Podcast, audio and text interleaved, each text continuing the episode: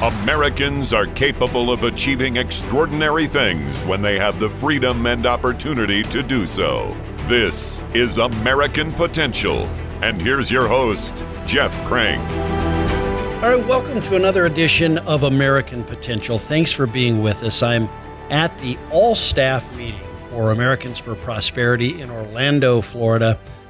I don't know, five, six hundred people, I think, is is is the number that I heard. It's it's a staggering number of people, patriots really, who are doing such great work around the country from all the state chapters around America.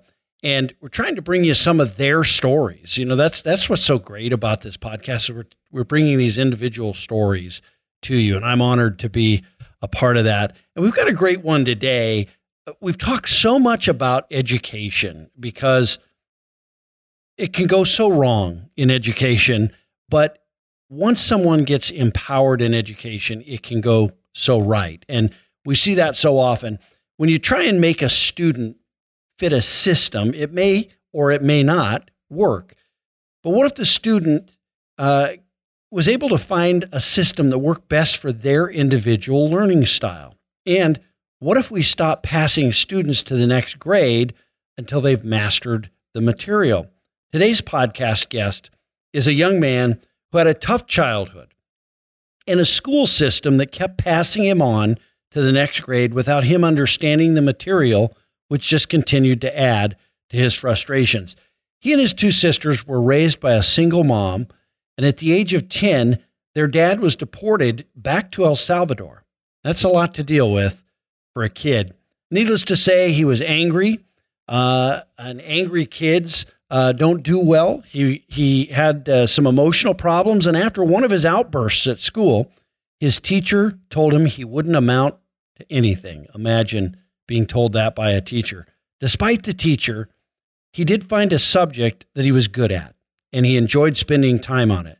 But it took until his junior year of high school to find the learning environment that worked best for him. And after high school, he went on to join the U.S. Marines, uh, where he was assigned to Marine One. And after four years of serving, he left the Marines and decided to go work in politics. Joshua Solano is the Deputy State Director of Minnesota for Americans for Prosperity.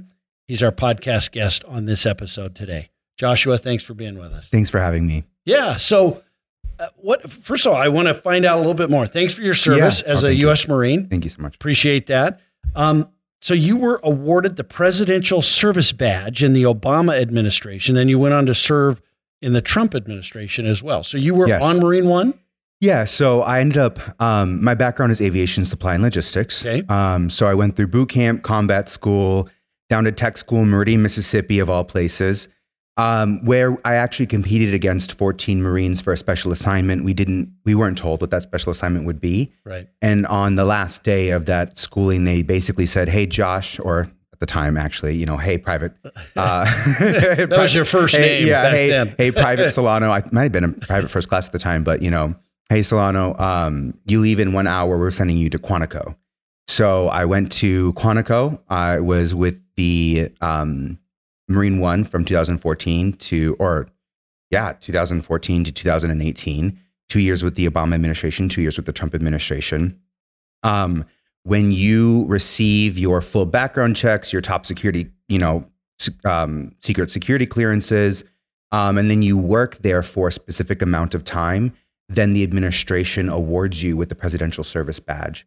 So started off in logistics, and then I left as the chief of personnel and administration. Um, uh, for the supply department, where I manned 40 Marines, sailors, and civilians.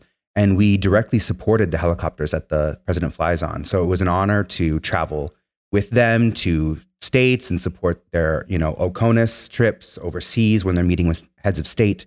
Um, it was a really unique experience. Most people don't um, experience while they're in the Marine Corps, I would say but it was an honor to serve yeah. to serve two presidents. You probably have a cool story about that. There's yeah, a, there's a lot of I yeah. would say there's a lot of cool stories. I mean, the amount of they do a lot of there's you know incentive programs and things like that for good works and sure. I would say, you know, some of the coolest stories are when you are given a reward of saying like, you know, hey, president is hosting the Greek ambassador at the White House today, and we would like you to go and represent Marine One.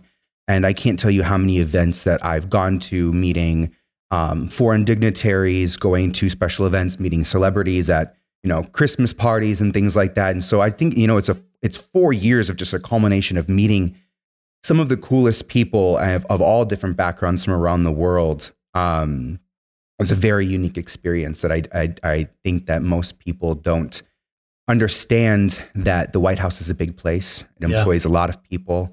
Um, and there's, you know, 7,000 people that support the president. And it's just kind of a wild thing to think about. Yeah. So, Yeah, I I have a few interactions from my uh, time working on Capitol Hill and then uh, elsewhere where I interact, and it is it is kind of a sur- it's almost a surreal feeling because it's his voice, like when you hear the president talk in Mhm. another room or something, it's the voice you hear every day on TV or whatever, but it's like like right next to you. It's just kind of a weird thing, isn't it? Well, yeah, and there's like a breakdown of character. You know, like when the cameras are off and you are meeting them, shaking their Yeah, hands, when they're thanking you because, you know, um, I would say the best thing about, um, at least, you know, I only served two, I only, you know, directly supported two presidents, but, Right.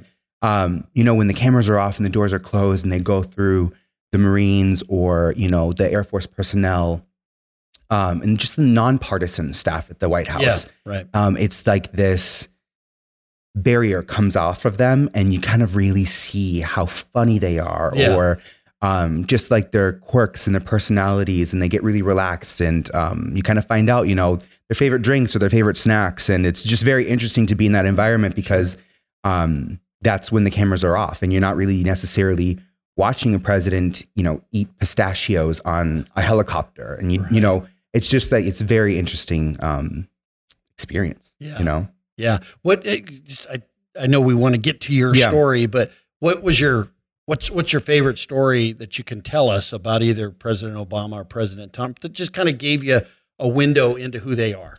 Yeah, you know, um, I would say that um, you know a lot of the meetings that I had, or you know, just like support with uh, the Obama administration, was very professional. But I did have an experience with President Trump, and it actually was the last day that I left service at the White House, um, where they come in and you get the opportunity. You know, and I had been to the East Wing dozens and dozens of times um, in support and on the South Lawn and everything, but um, each president makes it a point that when you are leaving office, when you're, you know, support of the White House, that they're going to shake your hand one last time, that they're going to thank you. Um, and they're going to, you know, give you a short conversation. So I would say, you know, one of the most personable experiences I had was going to the West Wing, you know, doing that tour and everything that everyone loves. You know, Yeah. I love history and I love the White House and um, institutions. I'm an institutionalist through and through. Um, so that was an honor, but it's stepping into the Oval Office and shaking the hand of, you know, at the time when I left, it was President Donald Trump, um, shaking their hand and them, you know, thanking you, but then having a candid conversation, you know, for just a couple of minutes while the, you know, photographer, White House photographer gets ready for a picture and everything. Um, and just having that really personal moment of saying, you know, like, you know, you know, President Donald Trump, for instance, you know, you may not have, you know, served my administration the entire time because I left halfway through. Um, but I genuinely thank you for your service and the time that you've, you know, put into this country and this institution. Um, and that was probably the best moment was my last day, you know, because sometimes, especially in the military, you feel like you hear thank you for your service a lot. Mhm. Um, and until it really means something from the top, you know, is where I really said that is recognizable. Yeah. You know, it's it's something that's really it's really emotional because there's a lot of blood and a lot of sweat and a lot of tears going into serving your country, and um, that recognition is just incredible. Yeah. So Well, that's great. Yeah, it's a great story. I love to hear those kinds of stories so it kind of connects people to, to who they are. And you realize when you're around people like that, whether it's the president or a member of Congress or what, they're they're regular people, Mhm. right? They have the same things that happen in their life that you know they have good days and bad days and all of that stuff. So that's awesome. So uh, let's talk about you growing up. Um, obviously, I told a little bit about your story, and we had this sort of one size fits all school system that you didn't do well in, and then it wasn't until you found a better way to educate yourself that that you really started thriving. But I'm sure that wasn't easy. How, how did that affect your ability to learn? I mean, it affected everything. You know, um, my father isn't was an immigrant from El Salvador. My first language wasn't English, um, and so you know, it was one of those things where my mom made it a point to go to Gap. So I went, you know, to preschool and all of that. Um, learn socialization, try to learn English as much as possible. Um, but you know, early on, I had learning issues, comprehension issues, especially with math um, and numbers and reading. And going through the second grade, that's when the school decided me decided to put me into um, intensive ESL for second language learners. Um, and I was always behind. I was always behind. By third grade, you know, I'd done really well getting ahead in reading comprehension and writing and speaking. And, um, but I fell in other areas like math. I, and I, and by the time I was in fifth grade, I'd never progressed beyond third grade math. You know, it was just something that kind of like the teacher tried to spend extra time on me, but you know, the classroom sizes and everything like that are a little too big. Um, and I remember when I was in fifth grade, one of my my main teachers said, you know, I just don't know why you don't get it. You know, you've had until since third grade to learn how to do this division or how to do kind of like this really simple algebra kind of or square roots and I just never, and I can't do square roots to this day. But I, I, don't know who I can't can. either. I don't know yeah, that I, I don't know who can. I can't do it either. But, but it's like one of those things to where you sit there and you just kind of you have teachers, people that are supposed to be, you know, there to, you know, construct a learning environment that makes you excel. Um, and by the time I was in fifth grade, you know, my father had already been arrested and then he was on his way to deportation by the time I was 10 years old. I was a really troubled kid. I had a lot of angry outbursts, like you said before. Um, it was very, it was a very emotional time, and that would go through, you know, for any kid. You know, um, there's a lot of families in this country that you know come from immigrants, and you know, the story isn't always a happy ending, um, and that you know um, that affects the family life, it affects the home life, and that goes directly into problems at school. And so I do remember after that incident, you know, that fifth grade teacher towards the end of the school year told me the only reason why I'm going to middle school is because of No Child Left Behind. Otherwise, he would have, you know, failed me.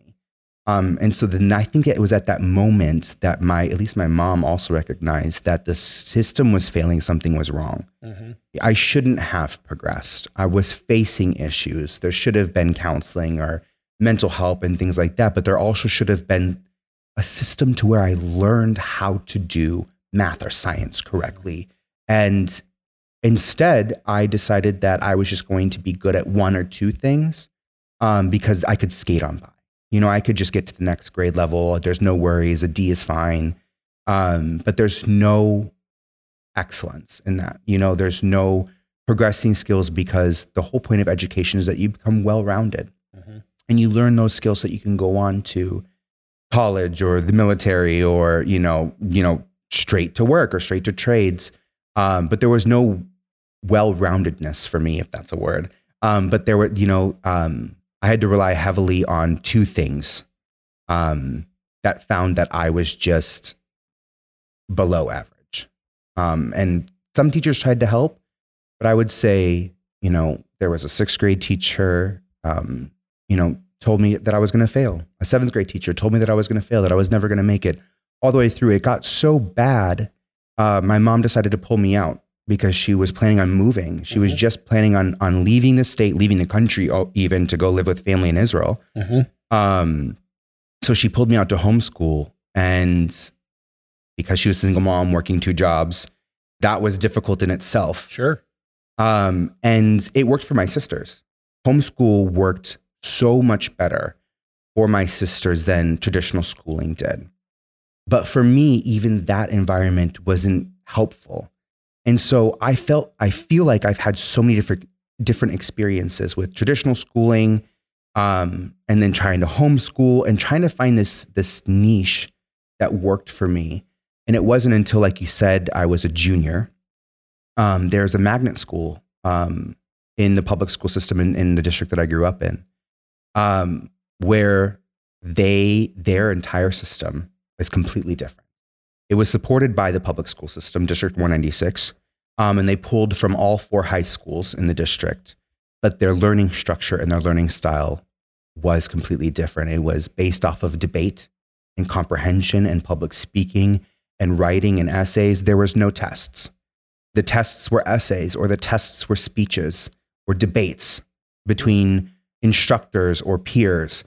Um, and I really thrived in that environment. Um, and it wasn't until then that I figured out that um, those are my inherent skills. The way that I learned was through that long form teaching and that and spending three hours because they called it, you know, home time because there was houses in it. Um, but it was three hour lessons.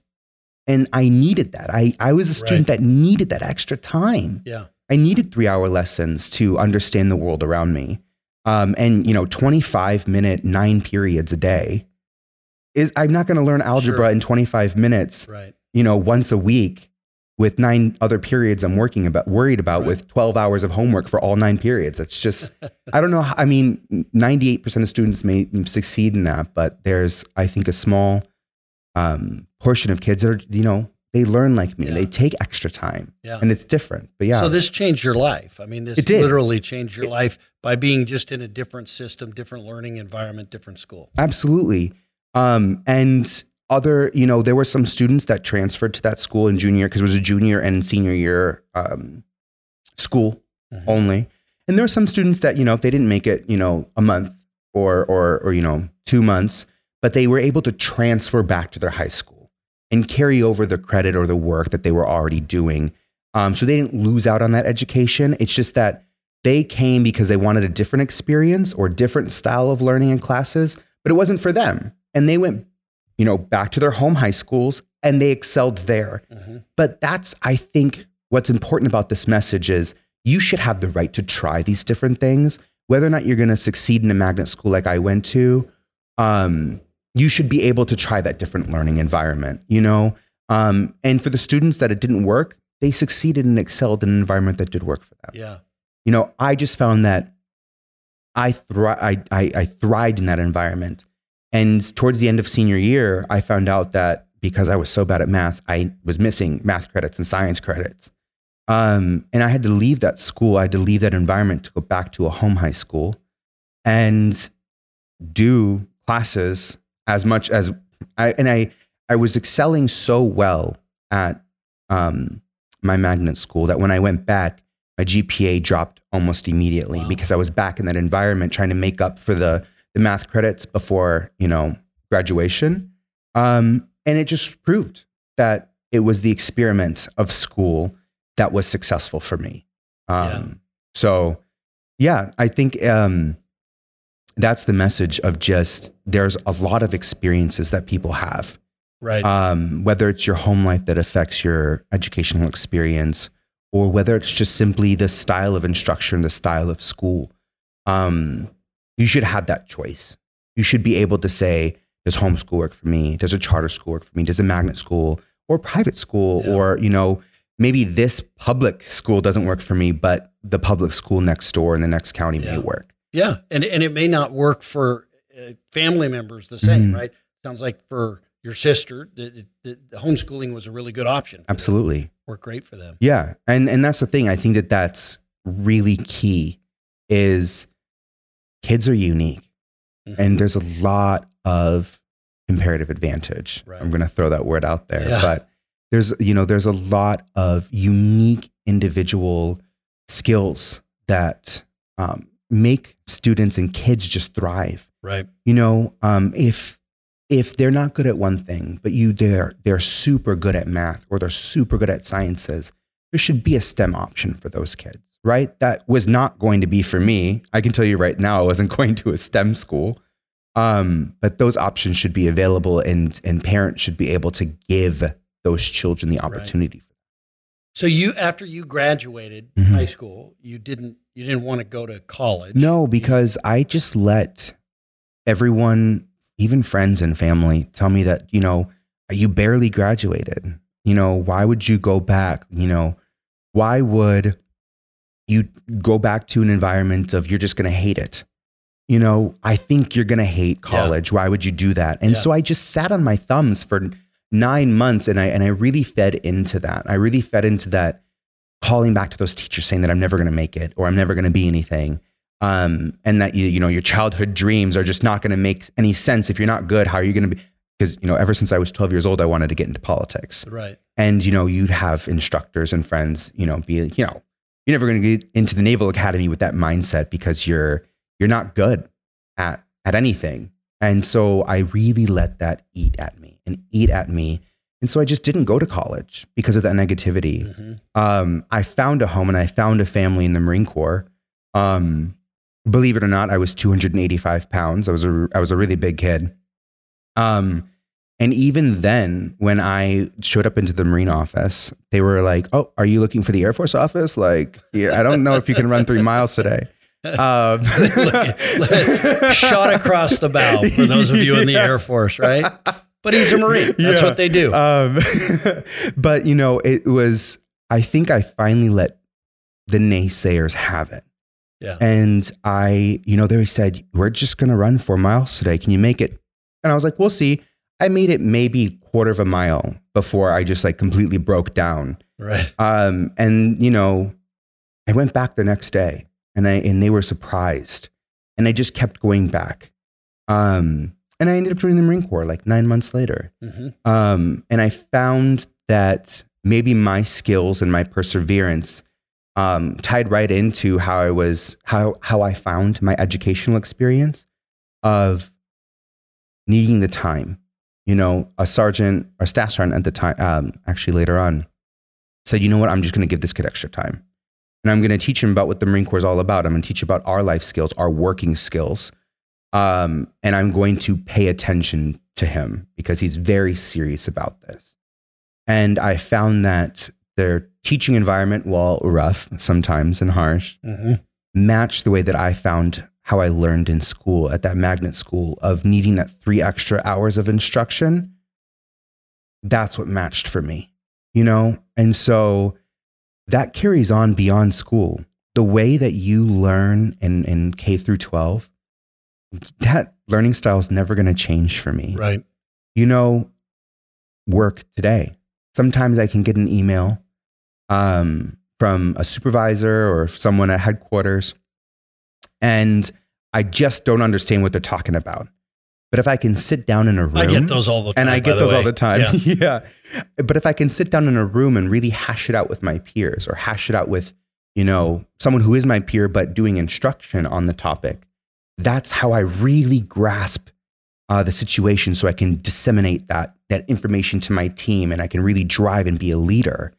Um, so the way you learn foundational education in this country carries on through your working life, Mhm. through your working experience. The way I learn is never never going to change. Right. And I wish that that option was there for when I needed to learn English in second grade. Right. I wish that it was there that when I needed to learn math in third grade. If we had caught that at third grade, maybe, you know, I wouldn't have been sent back to my home high school when I could have finished at that magnet Sure. school. You Sure. know? So I think it's you have to catch it really early on Right. because kids show you their talents and that carries through your life. Right. So you you were four years in the Marine Corps. Yeah. Yeah. And then after that, you decided to go go to Minnesota, go back to Go Minnesota, home. and get into politics, which you said you always wanted to do from the time you were 12 Mhm. What? Let me go back quickly to when you were twelve. What what made you want to get into politics? You know, so I come from a very activist family. Yeah. Um, it's it's wild actually. So you know, my grandparents have always been in the conservative political sphere, running for state delegate in Minnesota. We have a weird BPOU Yeah. System. Yeah. That are it's Minnesota it's, has the weirdest political system I've ever. It's yeah. like not what's your Democrat party? Yeah, we- don't even have Democrats. It's what is it? Democratic Farmer Labor Party. Yes, that's weird. Yeah, yeah, yes. it's it's weird. So we we have we've always been weird. I mean, Yeah. even during the time of Nixon, we didn't have Republicans. Right. We had IRs, which is just we've always been a weird political state. So politics is in kind of grain ingrained Mhm. differently from other other you know Yeah. states. It's almost like its its own culture and its own Right. society. Um, but my grandparents always were very active politically. I do remember, you know, them signing me up to be in a parade at 10 years old, you know, and just like walking for a local state senator candidate Sure. that they were friends with or Right. something. Um, and then on the other side of the spectrum, you know, you have my mom and my sisters who are very in tune activists to the left. Um, you know, they've they're they were huge activists for Congresswoman Sharia Spear in Kansas, um, and the Women's Walk and all of that. And then you have, you know, my stepdad who's just a libertarian and wants to be left alone. But Mhm. um, but I come from a very very dynamic family, and politics started really really early on. Um, and actually, at that magnet school, we had J terms, and so in January, I was able to take a class specific that was called Capital Policy and Law, and I spent a month. My classroom was a state capitol. We shadowed the state senators and the state representatives, and we weren't, you know, pages, but learning about the process, sitting in committees, Mhm. listening to the floor, the floor debates, meeting with our legislators at, you know, 16 years old. What a great way to learn. What a great way Yeah. to learn. Um, and it was something that I was passionate about because I had always, and I, I know it sounds horrible, but for a kid who had no control in his life, um, I'd always looked up to politicians, which is a horrible statement to do now that I'm older. But that was how I looked at it because, you know, you, you come from a, a life where there was no control and they looked like they had all the control. So I'd always been, you know, drawn to it. And, you know, at the end of that J term, I didn't have a test. I had a speech and an essay about what I learned, what were my what was my thoughts going through, what was being debated, and what my opinion was on that. Um, and that's just such an interesting style of learning. So I feel like I've been in the political sphere for a long time in my family. Um, they're always fighting for something different, and um, it- Sounds like they're fighting at least, right? I mean, you must have very interesting discussions. Yeah, even today. I mean, I will say um, sometimes converse. I I would say it family dinners and and Thanksgivings or Passovers and um, the conversations can be a little weird. Um, and sometimes I will be the bad guy and shut down the conversations because I'm a bridge. I believe in bridging divides. Um, but uh, eventually, they all kind of just realize that they want the same thing, and that's for people to achieve their greatest potential Mhm. right? You know, like my sisters may be uh, really left on the left side of the spectrum, but I respect their tenacity and I and I respect that they care so much about their country that I can have a conversation with them. We may not always agree on some issues, but I I would like to believe that you know they do love me, um, but they also believe that I care for this country Yeah. and that I want it to continue. I want to continue this great experiment, you know. Um, and I think that's the difference of how I view things with people, you know, on on the opposing Right. side is I do know that they care. Yeah. You know, when I'm talking to a legislator under the dome in St. Paul, um, I know that maybe they come from a really hard blue district, but I know that that representative or that senator represents that district. They voted for them through and through, maybe 70, 80% wins.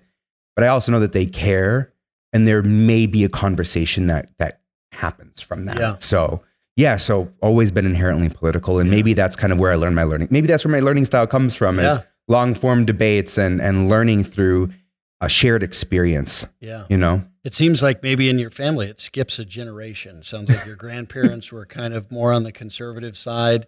Maybe your mom not so much. Yeah. And then you're more on the conservative. Maybe it's just Yeah, a who knows? deal, yeah, huh? it could It be. could be. I could be honestly, seriously, but um, I also think it's just because I had the freedom to do it. I had the freedom Yeah. to make my own choices. My mom is not a pushy individual. Yeah. Um, she just loves that I care. Yeah. She just loves that, you know, she reposts my posts on Instagram, even though I'm meeting with someone she may not agree with at all. Yeah. Well, she's Right? proud of you. I'm but sure. you know, yeah. it's it's the support, and you know, it starts in the family. It really Yeah. does. Um, supporting your kids and supporting their their choices and being there, at least if they're good choices. Um, you know, to that degree. But um, I think that that's what really allowed me to experiment. You know, going back to education, experiment experiment with that. The way that I could find schooling is the way that I could make my own decisions Mhm. and and finding out what works for you, finding out what um what you care about Sure. you know and i think that that you know my sisters and i we couldn't be so different Yeah. um they had different learning experiences and i i don't know the statistics of it but you know our homeschool kids you know statistically more conservative who knows um but they didn't certainly turn out that way right, Right. So it's one of those things that um, the way you're brought up really affects how you are and how you learn and how you work and your your contributions to society. Yeah. I think that's what's important is are you a contributing member? Right. Mm-hmm. Yeah. Well, it's been uh, what a great story. I mean, Thanks. an amazing story, and uh, we're, we're sort of out of time. It goes so quick uh, when when we start talking about these things. Uh, there's probably a lot more we could talk about. Yeah. I was thinking of all these other questions, but but we, we probably will end it there. But awesome story, and it always highlights. I always love stories that highlight how a different learning environment is different for individual kids. And what I'm always struck by is we have put families in a certain school district based on their zip code, when in reality, their own kids probably benefit most from being in different, probably different learning environments because their kids are all individuals. And we've got to break that mold. And that's that's the power of your story, right? Is just uh, and it wouldn't have been right to force your sisters into the learning environment that you had because they wouldn't have thrived in it. Oh, right? absolutely, absolutely not. And my Yeah. sisters will tell you right now, they can't write, you know, 50 page essays. That's just not for them. They, they are test takers. Do they know the square root of a uh, of a number? My, maybe my, one of my sisters speaks seven languages and I definitely don't speak seven languages. So I would say, I would say, Joshua, thanks for joining us. yeah, thank you again for having me. I appreciate it. Well, what a great story Joshua has. You have that same sort of story that talks about breaking barriers and in many cases government imposed barriers where Joshua went up against a system that was telling him he couldn't succeed because uh, that system is focused on, on on fixing it for all kids when in reality kids are different. Kids are individual. And fortunately for joshua and for america he found uh, the way that works best for him. So thanks for listening to joshua's story. Thanks for listening to american potential Thank you for listening to American Potential. You may listen to more stories from Americans working every day to expand freedom and opportunity in their communities by visiting AmericanPotential.com.